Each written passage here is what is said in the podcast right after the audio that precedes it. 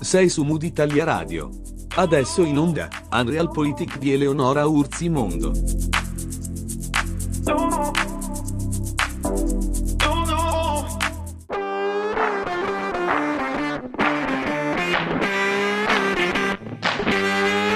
Per comprendere le tensioni attorno all'Ucraina è utile fare un passo indietro nel tempo, e precisamente a 30 anni fa, al dicembre 1991, quando andò in scena il crollo dell'Unione Sovietica. In un prezioso libro testimonianza, Andrei Gracev, ultimo portavoce di Mikhail Gorbachev, in quei giorni folli di dicembre racconta il giorno in cui l'URSS è sparita, che poi è anche il titolo del libro, traendo alcuni insegnamenti che risultano assolutamente pertinenti in un momento in cui le truppe russe si ammassano alla frontiera con l'Ucraina. Gracev, che oggi vive in Francia, torna su alcune scene dimenticate o poco note, come ad esempio la riunione dei tre presidenti delle repubbliche slave, il russo Boris Yeltsin, l'ucraino Leonid Kravchuk e il bielorusso Stanislav Suskevich in una dacia isolata dove tra una sauna e l'altra decisero di liquidare l'Unione Sovietica. Si legge, a un certo punto, quando si parlò della delimitazione delle frontiere, per precauzione, Kravchuk pose a Yeltsin la seguente domanda. Che ne facciamo della Crimea? Boris Nikolaevich. Yeltsin, di buon umore e deciso a premiare l'Ucraina per il suo apporto inestimabile alla realizzazione del suo sogno, la liberazione dall'alleanza forzata con Mikhail Gorbachev, rispose magnanimo: Prenditela, questo è il racconto che riporta il giornalista francese Pierre Hansky. Ma cosa sta succedendo in Europa? Cosa avviene in Eurasia e che ruolo ha la Nato in tutto ciò? Ucraina versus madre patria rossa. La questione è spinosa e complessa, quindi armatevi di carta e penna perché cerchiamo di fare il punto e ovviamente andremo a ritroso. Ma oggi l'avvenire titola Confini, la crisi ucraina, perché si rischia la guerra? Escalation ed escalation, attacco e ritiro delle truppe dal confine, accuse e negazioni. Da settimane prosegue il braccio di ferro. Da un lato la Russia del novello zar Vladimir Putin, con l'ombrello protettivo dell'alleanza con la Cina fresca di rinnovo, tra l'altro, e i sudditi ucraini del Donbass delle repubbliche secessioniste. Dall'altro, l'Ucraina del comico diventato presidente Volodymyr Zelensky, la Nato, nella quale ambirebbe ad entrare forse, l'Unione Europea, nella quale entrerebbe a piedi pari, la Gran Bretagna e l'America di Joe Biden. Basterebbe già questo per capire che è una crisi difficile da decifrare. Intuire una cosa però si può. Se scoppiasse una guerra alle porte orientali dell'Europa, l'intero continente ne sarebbe travolto. Un'esplosione a catena, innescata tra l'altro anche dal gas, quello con il quale la Russia tiene scacco molti paesi, primo fra tutti la Germania che ha anche un ex cancelliere nel consiglio della russa Gazprom ed è dello stesso partito socialdemocratico dell'attuale leader Olaf Scholz, che è tra i mediatori della crisi insieme al francese Emmanuel Macron, a caccia, dicono i suoi detrattori, più di riflettori in funzione della rielezione all'Eliseo che di risultati concreti. Bentrovati su Mood Italia Radio. Questa settimana ci occupiamo di un tema bollente che dovrebbe preoccuparci davvero tutti un bel po'. Io sono Eleonora Orzimondo e questo è Real Politics.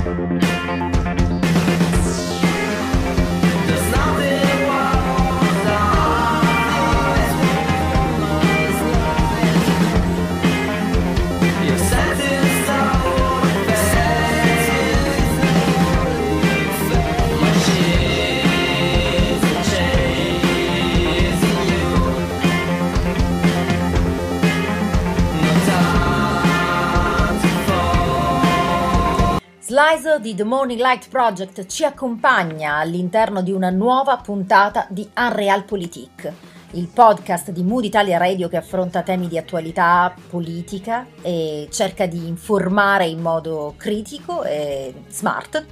Io sono Eleonora Orzimondo e questa settimana ci occupiamo della questione ucraina. Una settimana cruciale per uh, questa crisi che inizia con un Occidente spaccato in due, al di là delle ripetute dichiarazioni del presidente USA Joe Biden sull'unità della Nato. Da una parte la linea dura di Washington e Londra che trova sponda nelle nazioni baltiche, dall'altra, con vari distinguo, il tentativo di Francia e Germania di scongiurare uno scenario nel quale Mosca, in caso di invasione dell'Ucraina, verrebbe sottoposta a durissime sanzioni che avrebbero pesanti conseguenze anche sull'Europa continentale. Mosca ha piena coscienza della frattura e non può che sperare giochi a suo favore. Emblematiche in proposito le parole della portavoce del Ministero degli Esteri russo, Maria Zakharova, che venerdì scorso ha accusato gli anglosassoni di aver bisogno di una guerra ad ogni costo. Non l'Occidente, non la Nato, ma gli anglosassoni, americani e britannici. Facciamo 100 passi indietro.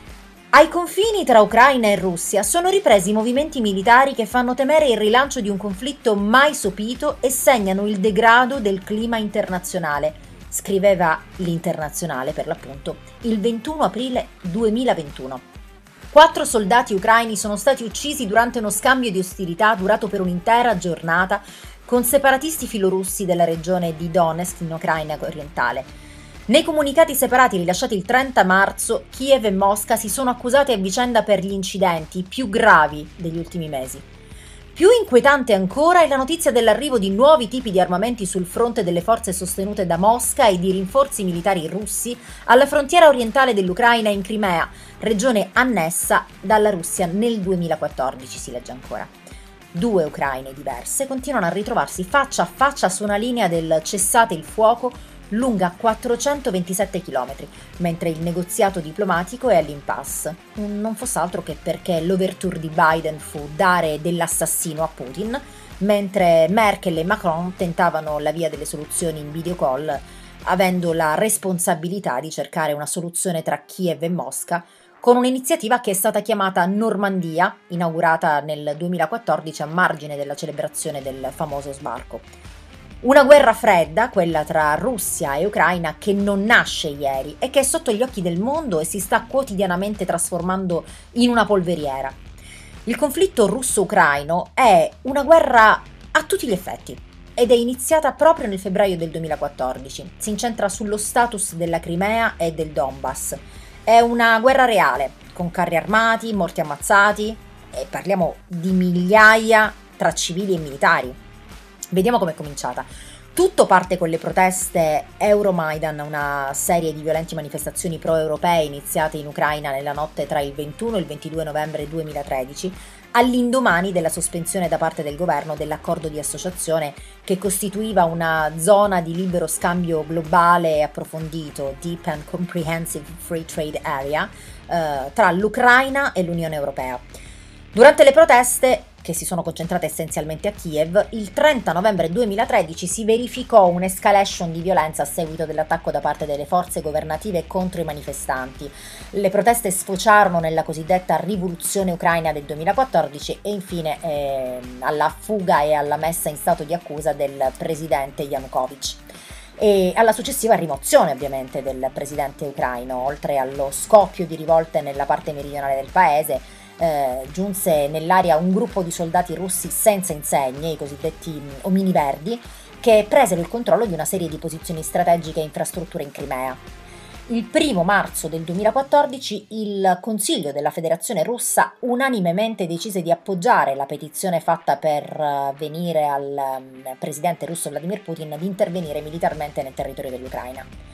Questa fase fu immediatamente seguita da una serie di cambiamenti in rapida successione nel sistema socio-politico dell'Ucraina, tra cui l'installazione di un nuovo governo ad interim, il ripristino di una versione precedente della Costituzione, l'appello a tenere elezioni presidenziali improvvisate in pochi mesi, oltre all'abolizione della lingua russa. Dopo una prima rivoluzione, eh, vale a dire la rivoluzione arancione del 2004, L'Ucraina era stata impantanata da anni di corruzione, cattiva gestione, mancanza di crescita economica, svalutazione della moneta e l'incapacità di ottenere finanziamenti dai mercati pubblici. Per questa ragione, Yanukovych ha cercato di stabilire relazioni più strette con l'Unione Europea e la Russia al fine di attrarre il capitale necessario per mantenere il livello di vita dell'Ucraina senza compromettere la popolazione locale in modo significativo. Una di queste misure fu un accordo di associazione con l'Unione Europea, che avrebbe fornito all'Ucraina fondi contingenti per diverse riforme in quasi tutti gli aspetti della società ucraina e di rompere i suoi legami economici con la Russia.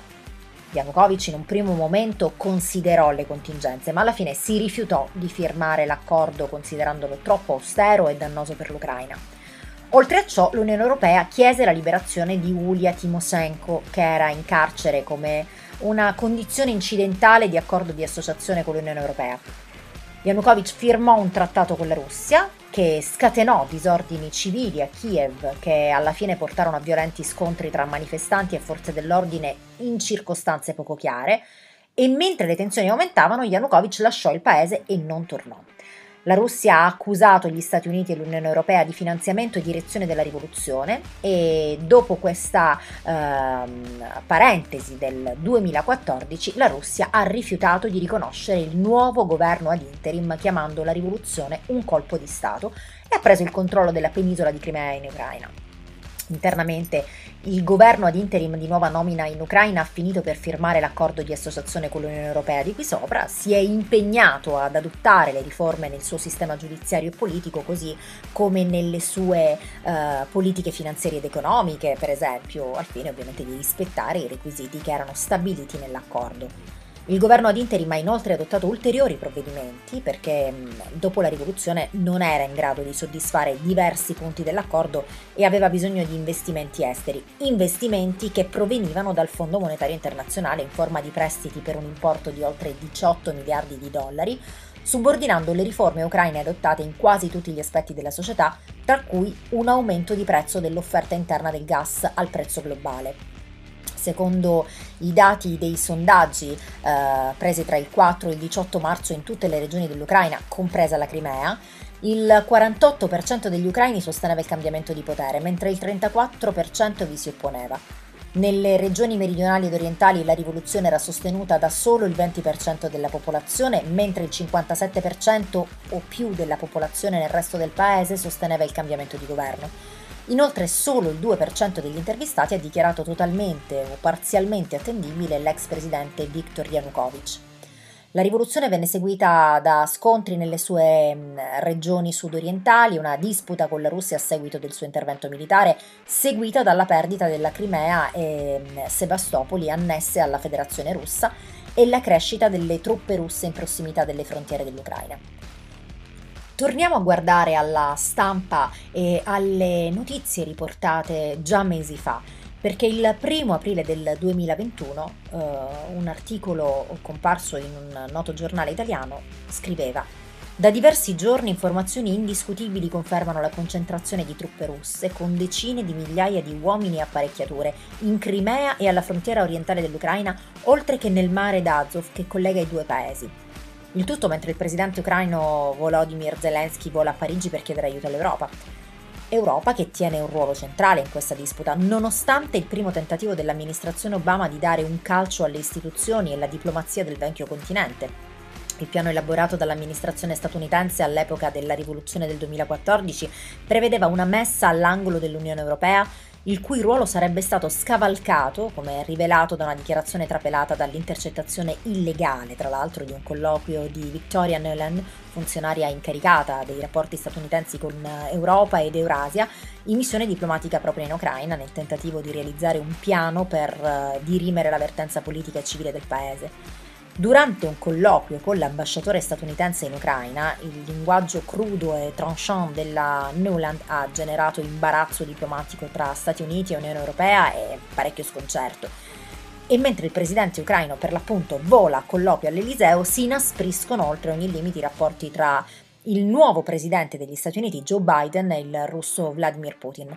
Il 15 aprile dello scorso anno Washington espelle 10 diplomatici russi e impone una serie di sanzioni finanziarie come rappresaglia per un attacco informatico di grande portata contro obiettivi statunitensi.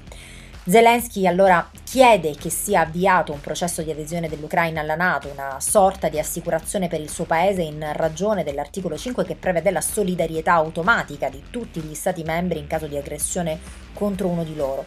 L'Ucraina chiede inoltre di entrare a far parte dell'Unione Europea in un'intervista concessa al quotidiano francese Le Figaro, eh, Zelensky ha sostenuto in modo eloquente l'adesione, ha detto non possiamo restare indefinitivamente nella sala d'attesa dell'Unione e della Nato, non vogliamo essere costretti a mendicare, la Francia è un grande paese, la mia speranza è che sostenga le nostre aspirazioni. Non possiamo uscire insieme per sempre come eterni fidanzati, bisogna legalizzare i nostri rapporti, ovvero da un punto di vista allegorico creare un futuro comune.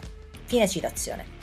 Zelensky ripeterà senza dubbio la sua richiesta pressante prima al presidente francese Emmanuel Macron e poi alla cancelliera tedesca Angela Merkel, che parteciperà agli incontri in videoconferenza.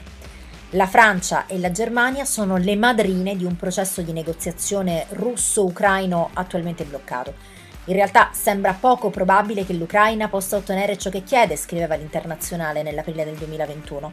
La questione era già stata sottoposta alla Nato nel 2008, ma la volontà di Kiev si era scontrata con il doppio rifiuto di Parigi e Berlino. D'altronde è difficile lasciare entrare nella Nato un paese in guerra, trascinando l'alleanza in un conflitto quasi automatico con la Russia.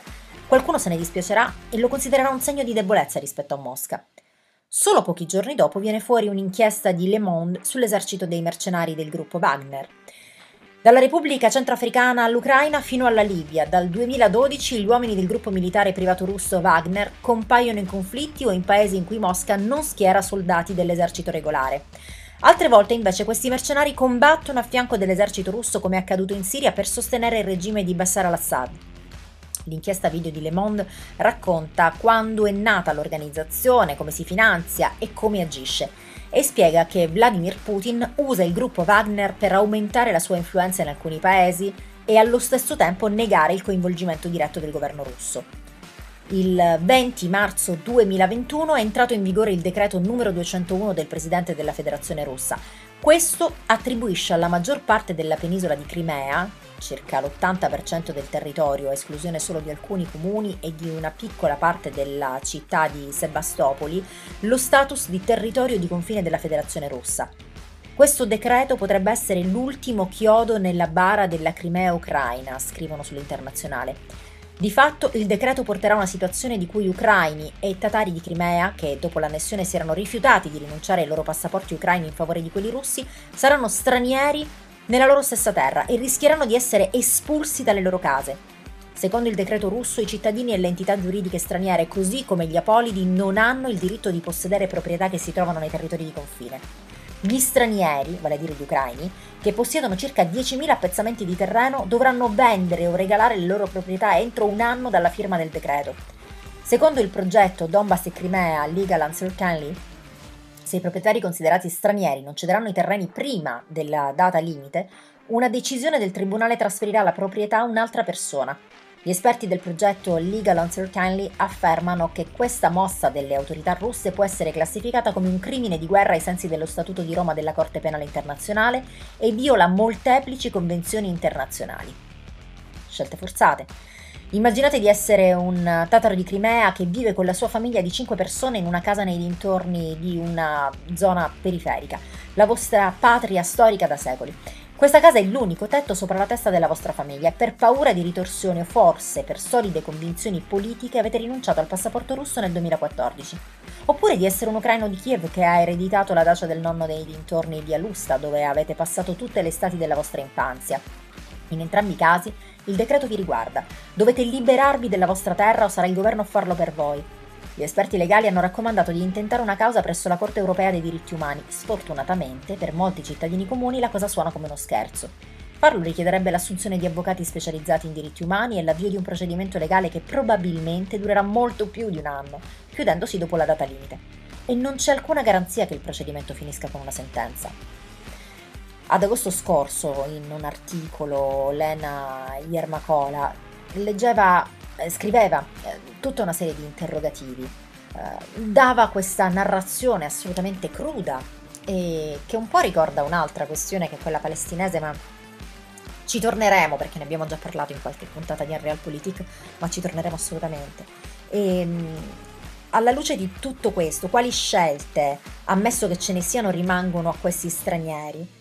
Molto poche purtroppo, se non è la loro unica casa, potrebbero vendere il terreno con la casa a un cittadino russo, prendendo i soldi e dimenticandosi per sempre di fare altre vacanze in Crimea. Chi ha solo questa casa e non intende abbandonarla, oltre a non avere nessun altro posto dove andare, potrebbe in teoria prendere in affitto la sua ex proprietà, vivendo lì mentre pagano affitto ai nuovi proprietari. La Yemakova prosegue.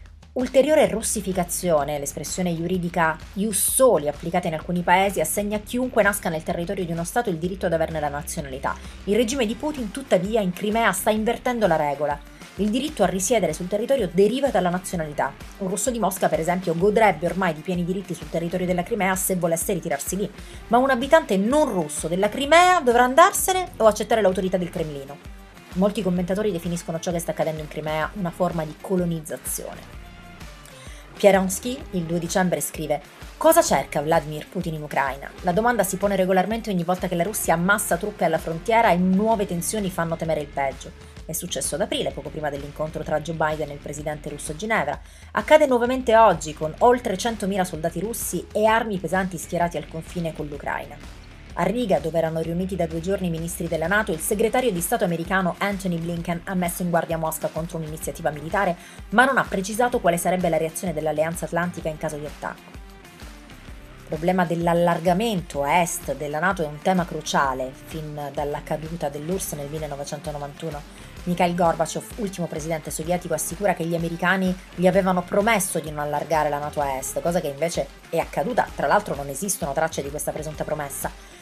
Nel 2008, durante il vertice di Bucarest, l'Ucraina ha, mandato, ha mancato l'adesione alla Nato. All'epoca sul tavolo c'erano l'ingresso di Kiev e della Georgia, due ex repubbliche sovietiche, ma la Francia e la Germania bloccarono tutto per non provocare Mosca. Resta il fatto che l'Ucraina non può rimanere in eterno un problema irrisolto che va sicuramente gestito.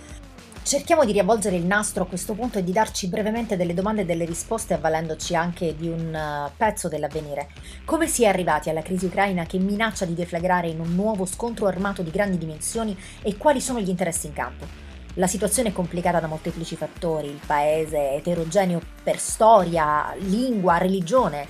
I confini di oggi, nuovamente vacillanti, hanno pochi decenni di vita e molte incognite. L'est del paese, oltre il fiume Dnepr, è sempre stato marca di frontiera russa, almeno dal 1654.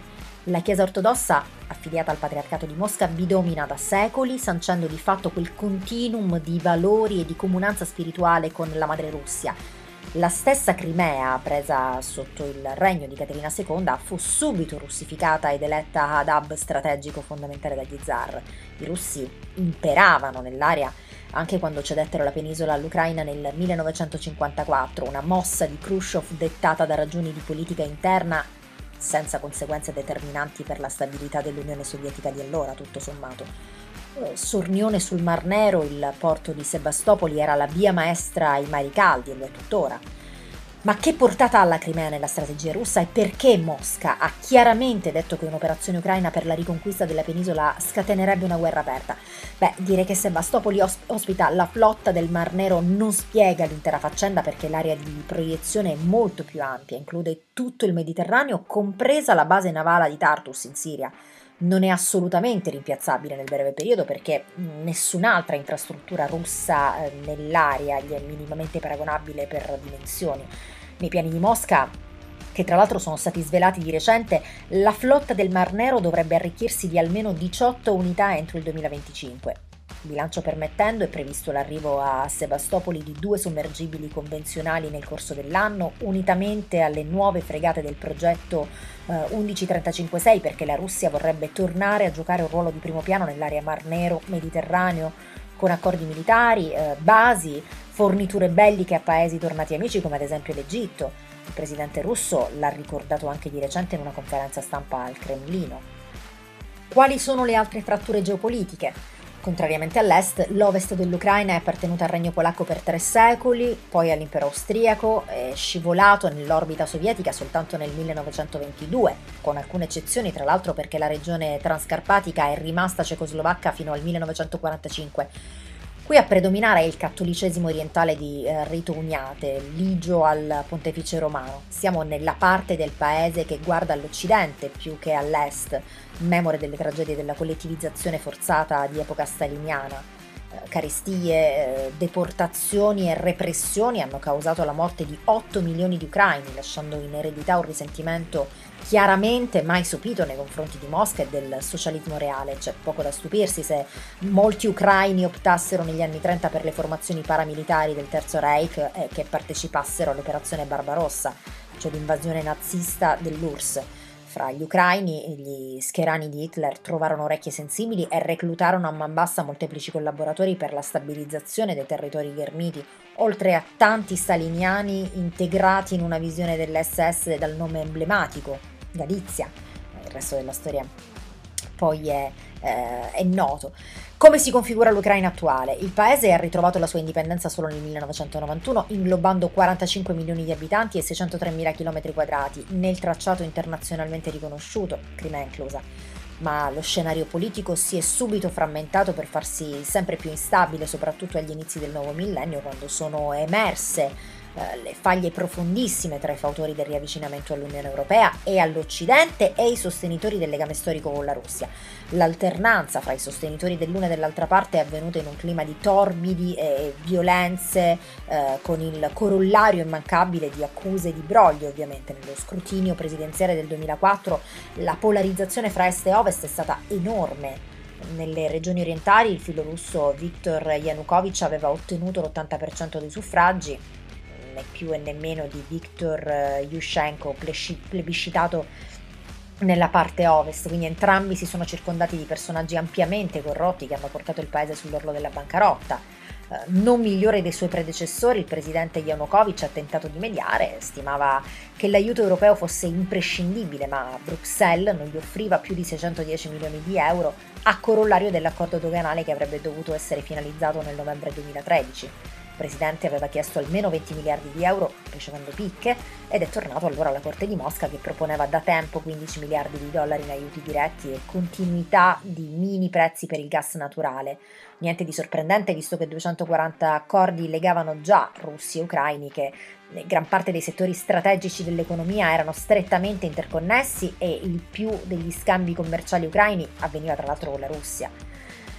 Come ha reagito il paese a questa prospettiva di ritorno totale nell'orbita russa? Eh, con la rivolta di Maidan, la sola idea di un nuovo accordo tra Mosca e Kiev ha scatenato la rivolta orchestrata dai nazionalisti filo-occidentali antirussi, alcuni dei quali marcatamente neonazisti, come i miliziani di uh, Pravi Sector eh, dell'Una Unso, di Svoboda, di Trizup e altri che non hanno esitato a imbracciare le armi e a rovesciare il governo legittimo, nonostante le elezioni presidenziali fossero prossime perché erano previste nel 2015.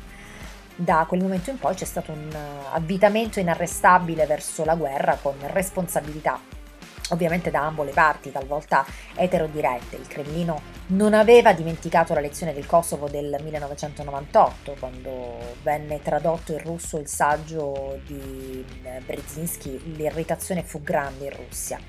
L'ex consigliere per la sicurezza nazionale americana suggeriva a Washington di isolare Mosca dal suo estero vicino senza l'Ucraina, la Russia avrebbe così perso la sua grandezza paslava, il controllo del Mar Nero e l'accesso ai mari caldi riducendosi a una mera potenza regionale. Guarda caso nel 98 la Nato stava già integrando nei suoi ranghi eh, Polonia, Ungheria e Repubblica Ceca che sono ex satelliti sovietici. Quando bombardò le posizioni serbe in Kosovo per i russi fu l'ennesimo amarissimo calice, era il 1999. Quell'anno Vladimir Putin ascese al potere con un unico obiettivo, difendere ad ogni costo la sfera di influenza tradizionale russa. Che mosse fa Vladimir Putin sulla scacchiera internazionale? Da allora il presidente russo ha mostrato di saper abbinare categorie imperialistiche del XIX secolo a tecniche politiche d'avanguardia. tutto ruota intorno a una strategia non lineare, illustrata magistralmente da uh, Valery Gerasimov nel 2013 in un articolo sul Corriere Militare Industriale il comandante supremo russo ha spiegato le linee direttrici della nuova dissuasione non nucleare, che sono essenzialmente sintetizzabili in due parole intervenire e dissimulare, servendosi di un mix di strumenti mediatici, umanitari, economici, finanziari e sovversivi con un quid pluris di mezzi militari. La Crimea e il Donbass ne sono l'epitome, ma siamo sicuri che averle trasformate in una fortezza assediata abbia aumentato la sicurezza russa? E che dire della controreazione della Nato a est, delle sanzioni economiche, del sostanziale isolamento del paese che è costretto a una quasi alleanza strategica con uh, l'ingombrante vicino cinese, avvitandosi in un rapporto che rischia di essere fortemente sbilanciato a favore di Pechino. Oggi Putin non ha la forza militare dell'URSS, eppure alza ancora la posta soffiando su tensioni già in atto.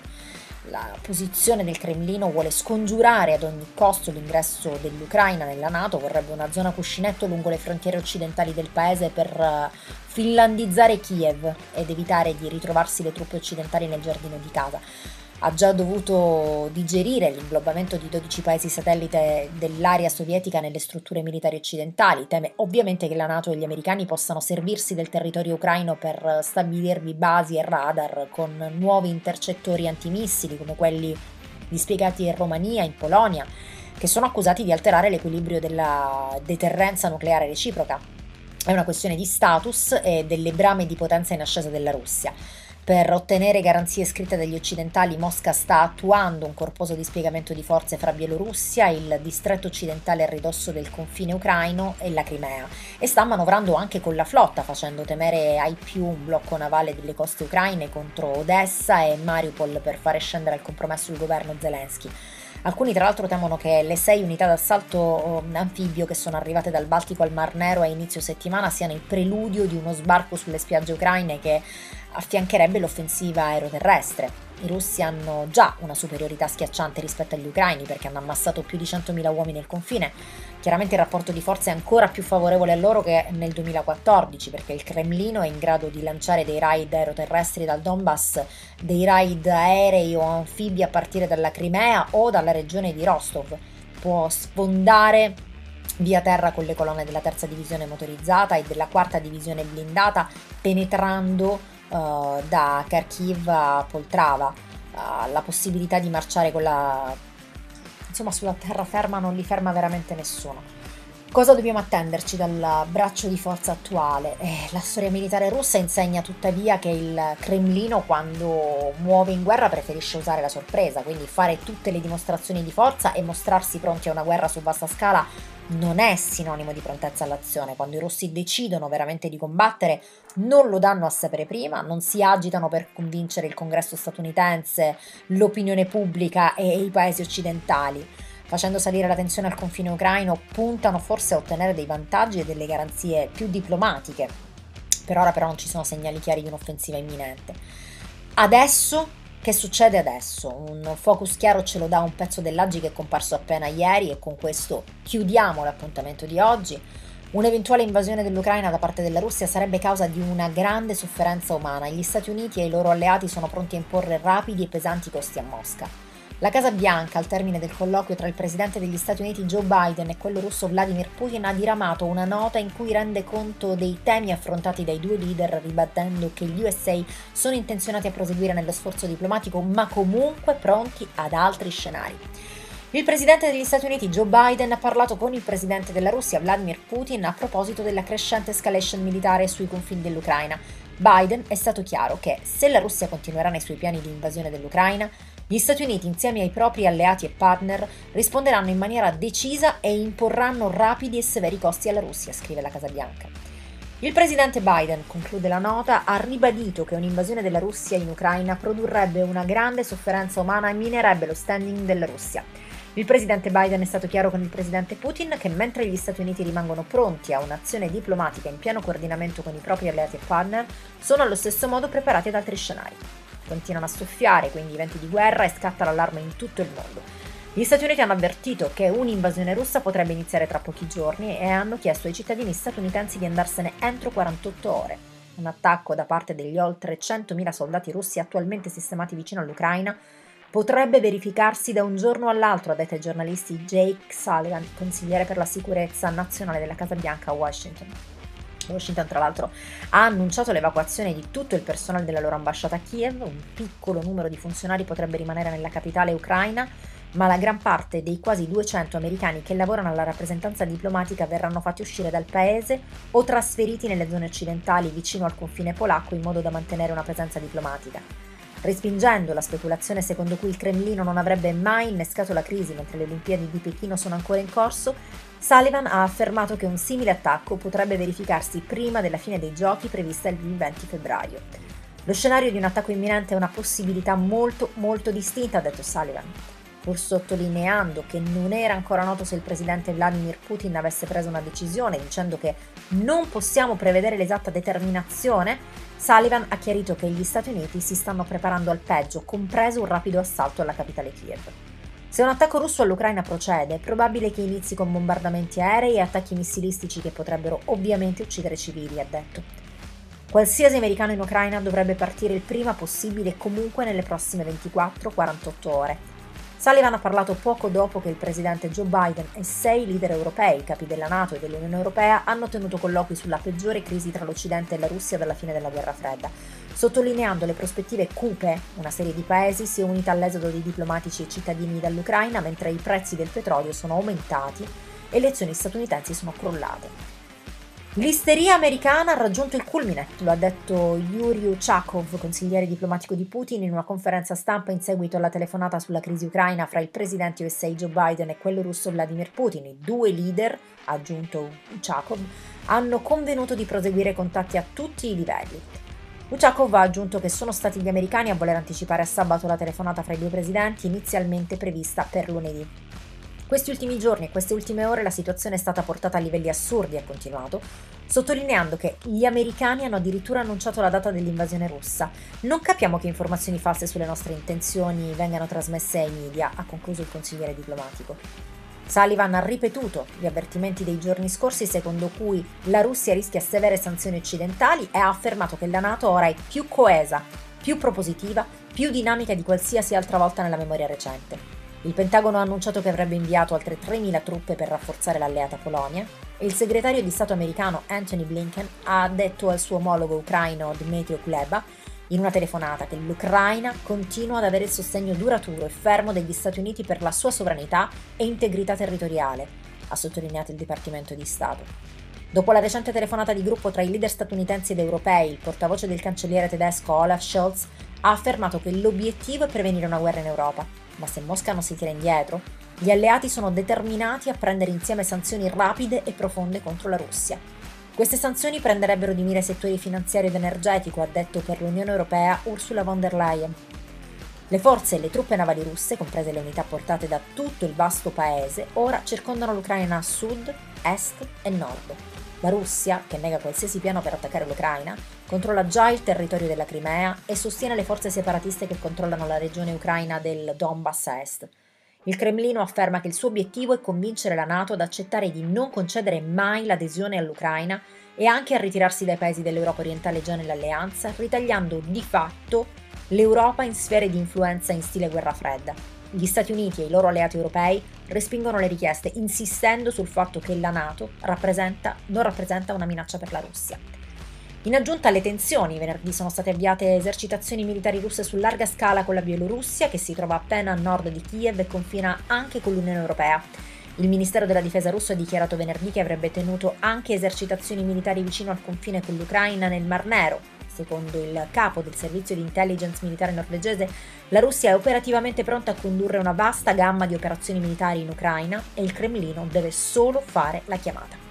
Intanto l'Unione Europea ha chiesto al suo personale non essenziale di lasciare l'Ucraina, mentre Israele ha affermato che le famiglie dei suoi diplomatici sarebbero state ritirate. La Norvegia si è unita alla Gran Bretagna dicendo ai suoi cittadini di andarsene.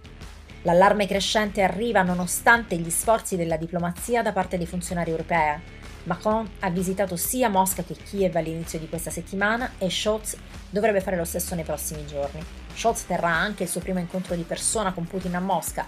Il segretario alla difesa britannico Ben Wallace era a Mosca venerdì per colloqui con il suo omologo russo Sergei Shoigu ed era accompagnato dal capo di Stato Maggiore della Difesa del Regno Unito Tony Radakin e dalla, la coppia incontrerà anche il massimo generale dell'esercito russo Valery Gerasimov. La visita di Wallace arriva il giorno dopo che il ministro degli esteri britannico Liz Truss ha incontrato il suo omologo russo Sergei Lavrov a Mosca per colloqui che si sono conclusi con pubbliche recriminazioni. Delusione anche dopo un incontro separato tra negoziatori russi e ucraini sotto la mediazione di Germania e Francia. Fonti hanno descritto l'incontro come difficile.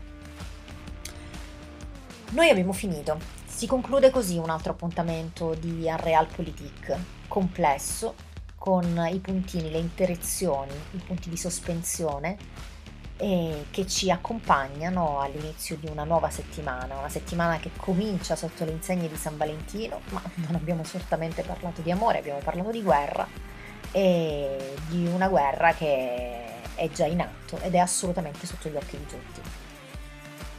Abbiamo terminato, io sono Eleonora Orzimondo, vi do appuntamento qui su Mood Italia Radio fra sette giorni con una nuova puntata di Unrealpolitik.